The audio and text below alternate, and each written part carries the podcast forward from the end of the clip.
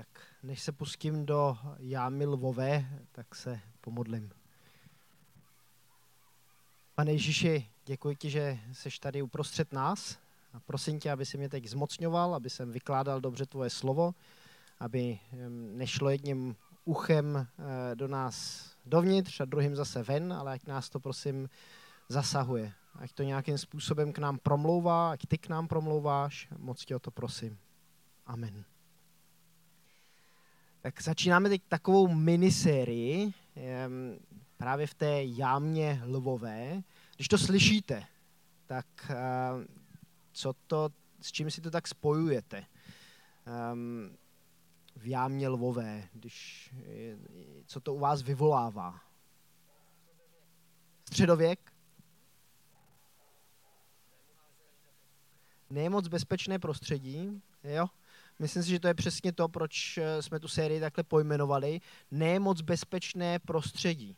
A v tom nemoc bezpečném prostředí eh, tak se nachází Daniel. Ten eh, má celou knihu, které, o které se, nebo je součást starého zákona. A já bych to kázání teď začal tak trošku netradičně, že otevřu ne rovnou tu knihu Daniel, ale nejdřív knihu Genesis, a to ve 30. kapitole, kde se píše o Ráchel, o tom, jak nemohla mít děti a co udělala. Eh, víte, co udělala Ráchel, když nemohla mít děti? Co, co udělala? Pole.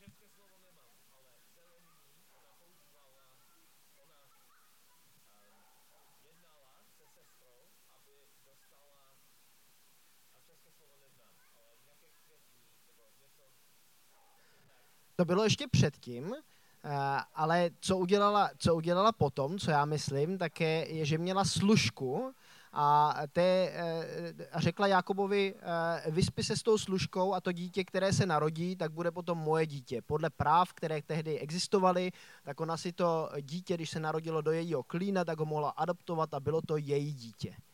A teď nechme tu otázku stranou, jestli to bylo dobré jednání nebo špatné jednání, jak bychom o tom smýšleli, ale zajímavý je, co si potom píše, co ta Ráchel říká. Ona říká totiž, tehdy Ráchel řekla, Bůh mne rozsoudil, vyslyšel můj hlas a dal mi syna, proto mu dala jméno Dan, soudce. V jiných překladech tak se píše také, Bůh nade mnou projevil svou přízeň. Vyslyšel můj hlas a dal mi syna, proto mu dala jméno Dan soudce. To je poprvé ve starém zákoně, kdy se o uh, nějakým způsobem spojuje hospodin uh, s tím, že je také soudce. A je to, a je to pozitivní. Eh, je tady, pán Bůh tady vystupuje jako soudce, který vstoupil do něčeho, co ta eh, Ráchel prožívala, co neprožívala eh, dobře, co prožívala negativně a teď ji vyslyšel, rozsoudil a dal jí, dal jí toho syna. Ona to takhle vnímala, proto ho pojmenovala Dan. A teď překročíme k té knize Daniel, které se chceme teď trošičku věnovat. Um, jak to můžete tak trochu slyšet, Dan a Daniel jsou si podobní, jako v tom názvu zvuku a má to ten samý hebrejský kořen, soudce, ale ještě, ještě něco, něco víc. Víte, co to znamená, to slovo Daniel? Bůh je můj soudce. A nebo Bůh mě soudí, nebo Bůh mě bude soudit. Ono totiž v hebrejštině tak eh, záleží na tom, jak to překladatel přeloží, že sloveso se dá přeložit buď to v minulosti, v současnosti nebo v budoucnosti, takže to, to může znamenat všechno současně. On, pán Bůh, soudil, soudí a bude soudit. A to je nadpis vlastně celé té knihy, celé, celého toho děje těch 12 kapitol. A ono se říká, že eh, ve starém zákoně je vždycky ten začátek hodně důležitý. Že záleží strašně moc na tom, jak, jaký je ten nadpis a co jsou ty první, první věci, o kterých se píše. Eh, protože v tehdejší době tak lidé neměli tu možnost vzít si Bibli do rukou a číst si, ale um, chodili do chrámu a tam ze zvěstovaného slova tak se dozvídali, co vlastně jako v, těch, v tom slově je. A měli, měli většina z těch lidí tak měli jedinou možnost naslouchat v tom chrámu. A tak uh, slyšíme, když lítá letadlo, uh, když v tom chrámu byli, tak pro ně, někdy byli vyrušováni, jako jsme tak vyrušováni tím letadlem. Možná, že tam měli také nějak děti a, a, a ne, bylo tam rušno. A teď pro ně důležité bylo, aby slyšeli aspoň tu základní myšlenku na, na začátku. A aby se ta základní myšlenka potom taky opakovala. Proto se eh, v těch kázání nebo v, tě, v písmu často věci opakují. Když se to přečítalo, to boží slovo, tak aby, aby to i ten poslední eh, ten, tenkrát neseděli pod lípou, ale eh, v tom, v tom chrámu prostě, aby to zas, zaslechli. A tak ten nadpis Daniel je pro nás důležitý. Bůh soudí, Bůh bude soudit, Bůh soudil. A přečteme schválně, co se v té první kapitole Daniele, o čem se pojednává a jak pán Bůh soudil. Um,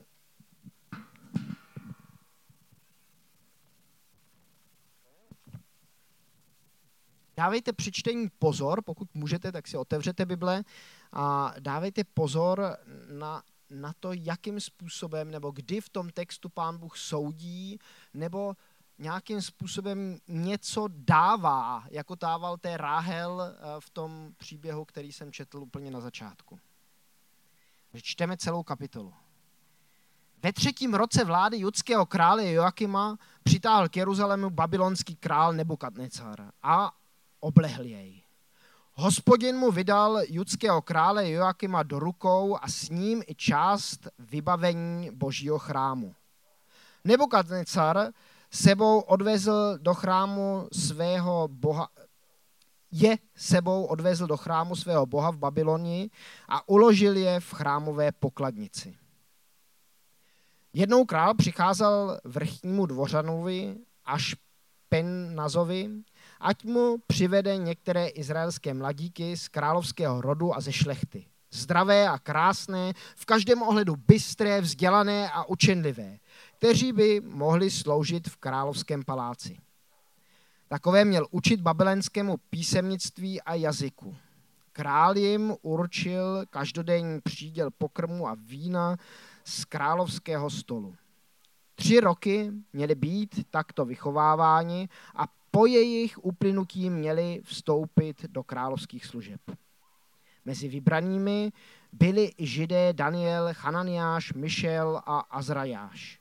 Všichni dvořané je ale, vrchní dvořany ale přejmenoval, Danielovi dal jméno Baltazar a Hananiášovi Sadrach, Mišaovi Mešach, Azariášovi Abidnego. Daniel se však rozhodl, že se neposkvrní pokrmy a vínem z královského stolu. Žádal proto vrchního dvořana, aby se těmi věcmi nemusel poskvrňovat. Bůh Danielovi u vrchního dvořana daroval přízeň a náklonost. Ale ten mu přesto odpověděl, bojím se svého pána. Sám král určil, co máte jíst a pít. Co když uvidí, že vypadáte hůř než vaši vrstevníci? Král by mě kvůli vám připravil o hlavu.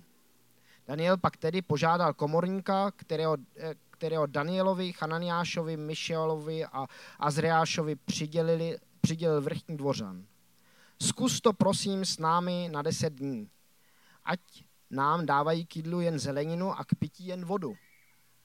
Potom porovnáš, jaký vypadá, jak vypadáme my a jak mladíci, kteří jezdí z králov, jedí z královského stolu a ráčíš s námi naložit podle toho, co uvidíš. Komorník jim tedy vyhověl a na deset dní to s nimi zkusil. Po deseti dnech vypadali zdravěji a silněji než všichni mladíci, kteří jedli z královského stolu. Komorník tedy odnášel jejich vybrané pokrmy i víno, které měli pít a nosil jim zeleninu. A Bůh ty čtyři mládence obdaroval znalostí a pochopením veškerého písemnictví a moudrostí. Daniel kromě toho rozuměl všem viděním a snů. Když uplynula králem stanovená lhůta, po níž měli být předvedeni k němu, přivedli je vrchní dvořan před Nebokadnesara. Král s nimi hovořil a zjistil, že se nikdo z nich nevyrovná Danielovi, Hananiášovi, Mišealovi a, a, a Azariášovi. A tak byli přijati do královských služeb. Kdokoliv od nich Kdykoliv od nich král potřeboval moudrou a rozumnou radu, zjistil, že desetkrát převyšují všechny věžce a kouzelníky v celém jeho království. Daniel tam pak zůstal až do prvního roku krále Kýra. Tolik ten příběh z první kapitoly. Teď eh, jste měli úkol eh, sledovat, kdy, jakým způsobem pán Bůh v tomto příběhu eh, soudí, anebo dává něco nějakým, nějakým způsobem. Na co jste přišli, co jste slyšeli, co jste četli.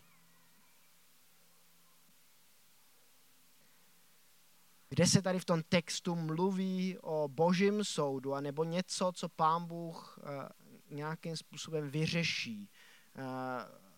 Ono to řecké slovo soud, tak znamená krizis. Takže uh, tady se mluví o nějakém vyřešení třeba nějaké krize, že něco pán Bůh dal do toho, co, co tady někdo potřeboval. Jsou tady minimálně tři momenty, kdy tady pán Bůh soudí nebo dává něco na základě toho, co ty lidé potřebovali. To dal tomu Danielovi, aby nalezl to milosrdenství a slitování od toho vrchního velitele. K tomu se později dostaneme, to je, je, to, je to ten druhý bod v tom textu, je, je, tam, je tam už něco předtím. Co tam ještě najdete?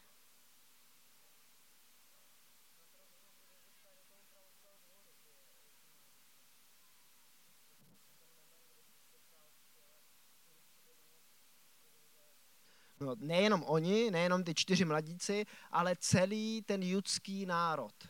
Tady se píše, eh, tady lítá, tady vane vítr, eh, Hospodin mu vydal judského krále Joakima do rukou a s ním i část vybavení božího chrámu. Nebukadnecar je sebou odvezl do chrámu svého boha v Babylonii a uložil je v chrámové pokladnici. Je tady nějaká historická výpověď v tom textu, že se tak stalo, že nějakým způsobem ten Nebukadnecar jednal, že potom vzali ty zajatce eh, do Babylonie, a, ale je tady nějaká taková jako věroučná výpověď. O tom, že přestože se to možná z pohledu světa dělo jedně z moci a síly Nebukadnecara, tak že zatím byl pán Bůh. Že se mu to jako nevymklo z rukou, jak by, jak by to mohlo vypadat na první pohled, ale že, že on svěřil ten judský lid, nebo dovolil, dovolil tomu Nebukadnecarovi, aby ten judský lid při, eh, přivedl do té Babylonie. A to je něco, něco zajímavého. My víme, že eh, ten Jojákim eh, byl sedmnáctým králem, sedmnáctým judským králem. Jeho otec Jošiáš, podle něhož jsme pojmenovali našeho syna Josiase v té německé verzi, tak byl dobrým králem. Čteme o jeho reformách a o tom, jak, jim, jak dobře, dobře jednal, ale eh, pravděpodobně, tak ve výchově, počkáme, až to přeletí,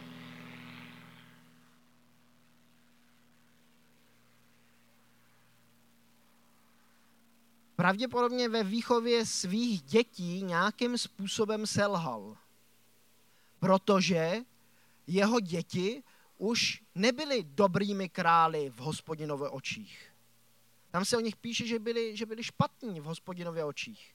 A teď uh, víceméně pán Bůh vždycky posílal proroky, aby mluvili k těm izraelským králům, aby mluvili k tomu národu, aby se srdce těch lidí znovu obrátilo k hospodinu. Ale, ale on, oni jako kdyby pořád ne a bylo to, šlo to s nima nějakým způsobem z kopce dolů. A teď přijde ta krize, eh, ten boží soud možná nějakým způsobem nad tím národem a aby, že, že přišel ten král Nebukadnecara a vzal je do zajetí. A teď boží soudy, boží tresty, my o tom dneska má, neradi mluvíme, tak myslím, že aby jsme jim dobře rozuměli, tak vždycky mají sloužit k tomu, aby se lidi zase obrátili k hospodinu. Eh, že pán Bůh netrestá eh, jen tak ze zlosti a, a, a prostě, aby si vybil svoji zlost nad tím národem, ale trestá nebo soudí k tomu, aby z té krize ty lidé našli novou cestu, nový způsob k tomu, jak mít vztah eh, s hospodinem. A, a v té krizi, do které se ten národ dostal, tak to je strašně zajímavý. Oni vlastně ztratili svoji politickou samostatnost, byli teď pod tím babylonským králem, eh, ztratili svůj chrám, ztratili místo, kde mohli slavit bohoslužby, eh, kde hledali Pána Boha v Jeruzalémě. Jeruzalém byl rozbitý na padrť. A teď, a teď musí ten zbytek toho národa, tak musí v tom babylonském zajetí nějakým způsobem hledat nový, nový přístup k Pánu Bohu. A zdá se, že se tady popisuje jakoby transformace z židovského národa, eh, z lidí, eh, kteří uctívali Pána Boha v chrámě, eh, na lid, který uctívá pán, Pána Boha na různých místech, v tom rozptýlení, v tom, kam se všude možně dostali, takže uctívají a jejich středem tak se, stala, tak se stal starý zákon. Nebo ne pro ně starý zákon, ale ani ne Tora, ale celý, pro ně nebyl starý, protože ještě neměli nový, takže eh, a i to je špatné, protože když bychom mluvili o starém zákoně, tak to vypadá jako, eh, jako že by tam byly zastaralé věci, ale to není pravda. To ale jen tak by the way.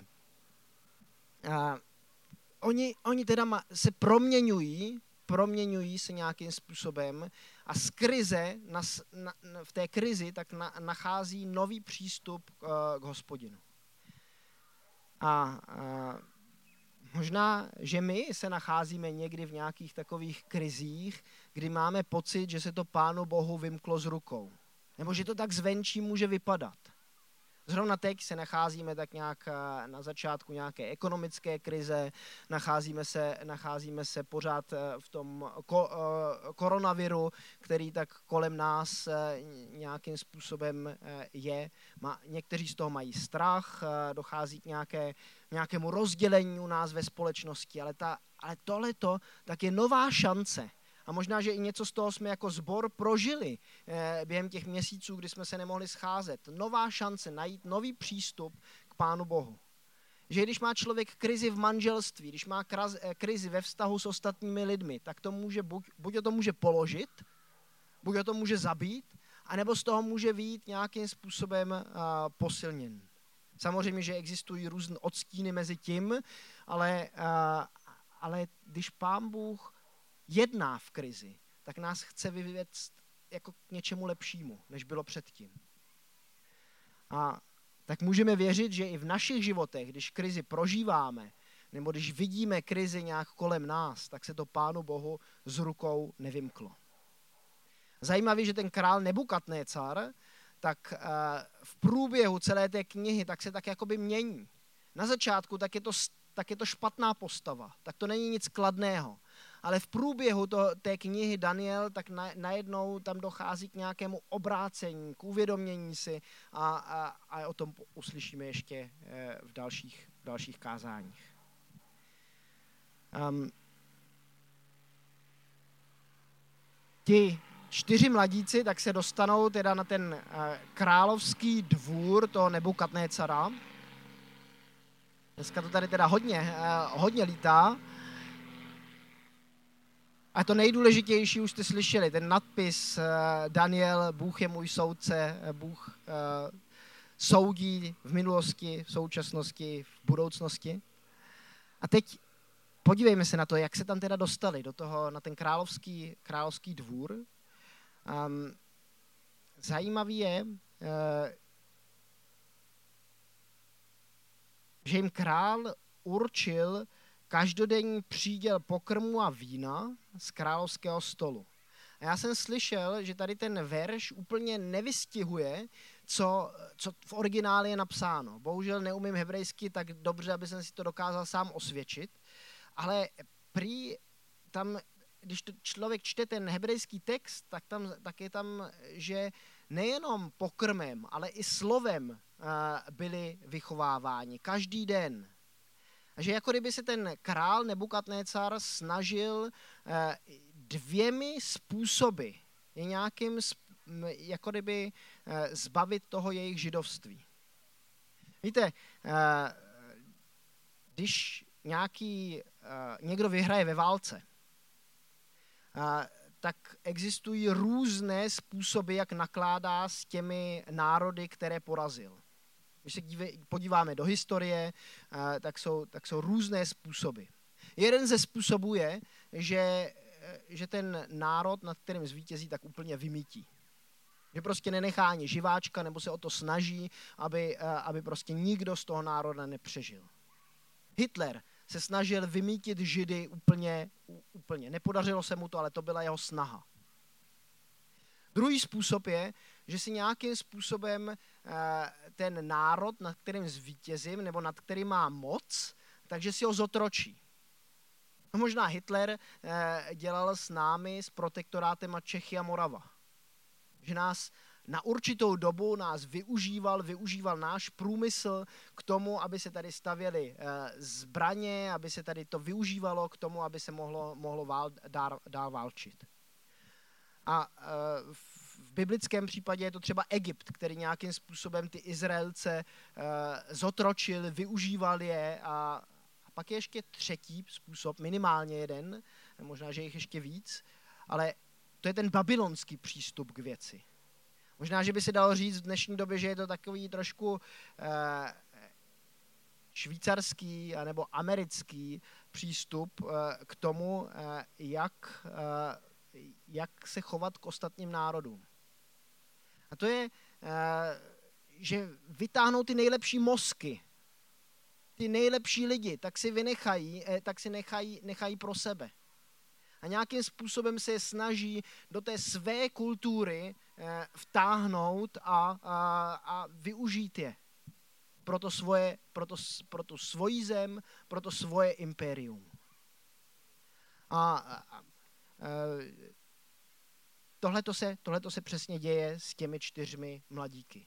Oni jsou sice eh, židé, ale eh, ten král je nechce, nechce zabít, nechce je jen tak zotročit, ale on chce tu jejich inteligenci použít eh, pro svoje, pro svoje impérium.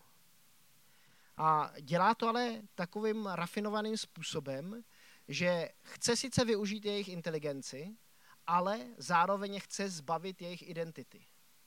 Zároveň, zároveň chce zbavit identity tím, že je přejmenuje. Tím, že se Eh, z Daniele, Chananiáše, Mišeala a Azrejáše stanou Belšazar, um, Sadrak, Mešak a aby, uh, teď mi uteklo jméno, aby, uh, Abednego, přesně tak. Um, přejmenuje. A víte, pro pochopení toho tak je možná důležité uvědomit si, co ty jejich jména znamenaly. Že každé to jejich jméno bylo nějakým způsobem vyznání jejich víry k hospodinu. Ehm, že jejich rodiče je tak pojmenovali, aby, aby to tak prostě bylo. Daniel také, Bůh je můj soudce, to už jsme si řekli. Hananiáš je hospodin, se smilovává. Michel je, kdo je, kdo je jako Bůh.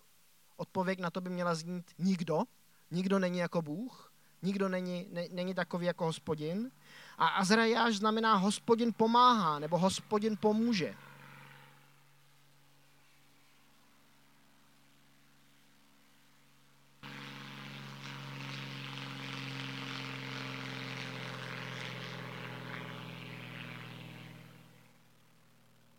Reklamní vložka zase proletěla. Teď to je jejich přejmenování. Bel, Belšazar znamená Bel chrání krále. Nějaký babylonský bůh najednou chrání, chrání krále, to znamená to jméno Daniele. Sadrak, příkaz Aku, další z babylonských bohů, jeho příkaz je platný. Ne boží příkaz, ale ten příkaz toho Aku. Mešak znamená, kdo je jako Aku. Kdo je takový?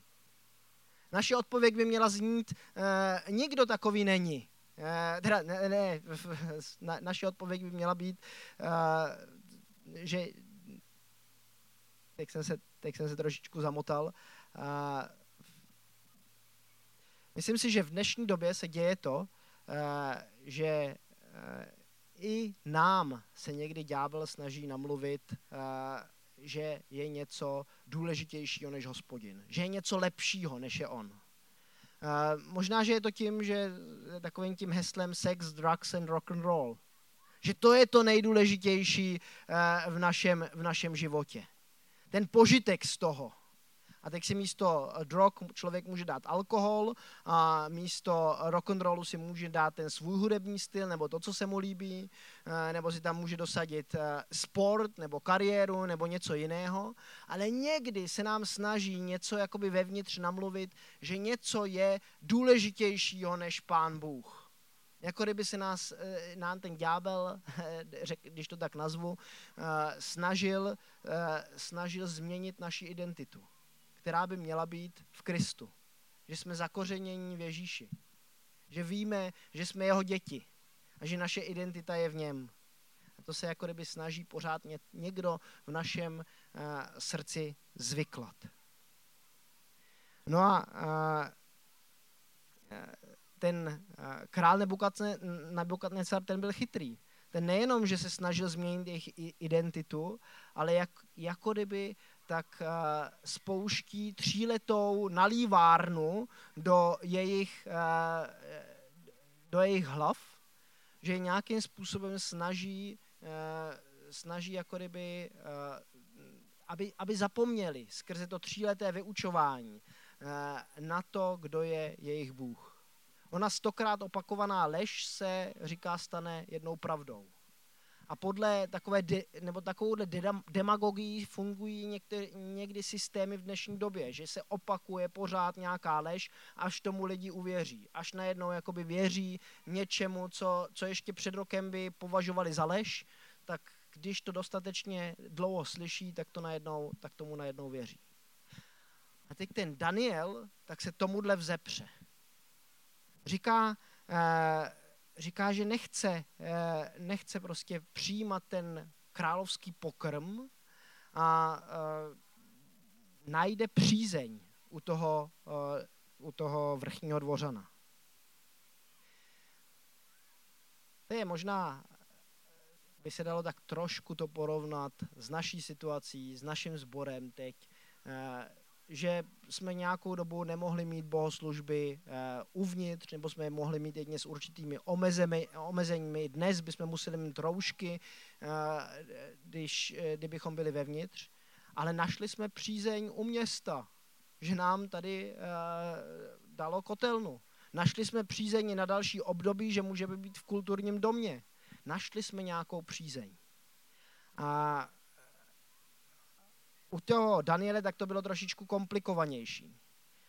Um, on sice našel přízeň u toho dvořana a já, kdyby jsem měl vyprávět ten příběh z hlavy, tak bych na tomto místě řekl, ano, a ten dvořan mu potom dovolil, aby těch deset dní jedl tu zeleninu, aby nemusel pít to víno, aby mohl pít jenom vodu. Jenomže ono tomu tak nebylo. Když se podíváte do toho textu, tak ten dvořan uh, říká, já se bojím svého pána. Sám král určil, co máte jíst a pít, co když uvidí, že vypadáte hůř než vaši vrstevníci. Král by mě kvůli vám připravil o hlavu, říká ten vrchní dvořan. A i když u něho má přízeň, tak, jako kdy, tak z toho textu se nedozvídáme, že on by dal to svolení, ale až ten komorník, Daniel hledá nějakou další cestu, jak dosáhnout toho, eh, co ví, že je dobré a co je správné. Hledá další, další nějakou cestu. A jak to máme my v našich životech? Když se nám jeví něco jako nemožné, když před nás je postavena nějaká bariéra, něco, co, eh, co se nám zdá, že je nepřekonatelná, že nemůžeme jinak. Nám to všichni takhle jakoby nastavili, že to takhle musí být. Hledáme ještě nějakou tu cestu? Myslím si, že tady na tom místě tak uh, si můžeme uvědomit i něco o Pánu Bohu. Že je tady i nějaké skryté evangelium, když to tak nazvu. Že uh, on, Pán Bůh, k nám taky hledá tu druhou cestu. Eh, když posílal ty proroky a, a lid izraelský, tak se zatvrdil, nebo se obrátil jedně nějakým způsobem na čas a pořád se to opakovalo dokola, a, tak teď došlo k té, téhle té krizi, kdy ten babylonský národ, teda ten izraelský národ byl rozprášen, ale když se díváme na to, jak to pokračovalo, tak jednou přišel král králů, Ježíš Kristus. Díky, díky němu my dnes eh, tady sedíme a můžeme tady být, můžeme ho oslavovat a můžeme mít ten přístup eh, k živému Bohu. Nepotřebujeme chrám, nepotřebujeme, nepotřebujeme Jeruzalém, máme ten přístup skrze Ježíše Krista. Pán Bůh hledá tu druhou cestu k nám lidem. No a, a dostali teda daroval jim přízeň tomu Danielovi a těm jeho přátelům. Daroval jim přízeň nám v dnešní době. Žijeme v České republice, kde nejsme pro následování jako křesťaní, kde máme spousta z pozitivních věcí, i když, i když někdy si stěžujeme. Nám taky daroval Pán Bůh v mnoha ohledech přízeň. A a teď se tam ještě píše navrh a Bůh ty čtyři mládence obdařil znalostí a pochopením veškerého písemnictví a moudrostí. Daniel kromě toho rozuměl všem viděním a snům. Nejenom, že pán Bůh má všechno pod kontrolou, dění v tomhletom světě. Nejenom, že nám jako společenství daruje svoji přízeň, ne jako nám křesťanům, ale on i každému z nás něco dává.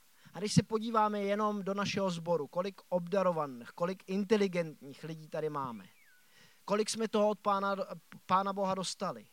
Někteří, někteří mají schopnost chválit, někteří mají, máme tady uh, absolventy nejlepších amerických univerzit, uh, nebo jedné z, jedné z nejlepších amerických univerzit.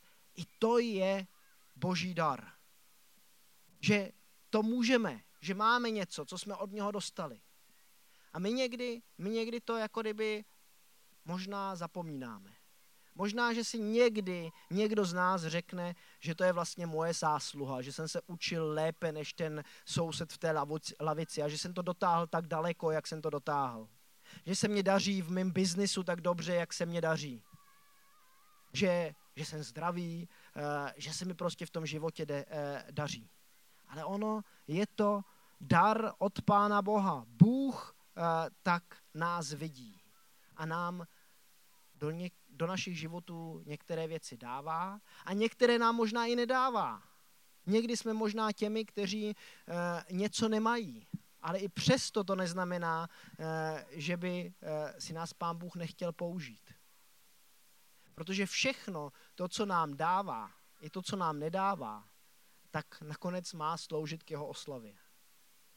Nakonec nám má jít o to, aby on byl vyvýšen v těch našich životech, aby to viděli ty lidi okolo nás a, a aby bylo vidět, že on je tím soudcem, který nás provádí skrze různé krize, skrze eh, různé životní období, které nemusí být vždy úplně lehká, ale že on je v tom. Ať to na nás je vidět. To přeju mně a přeju vám. Amen.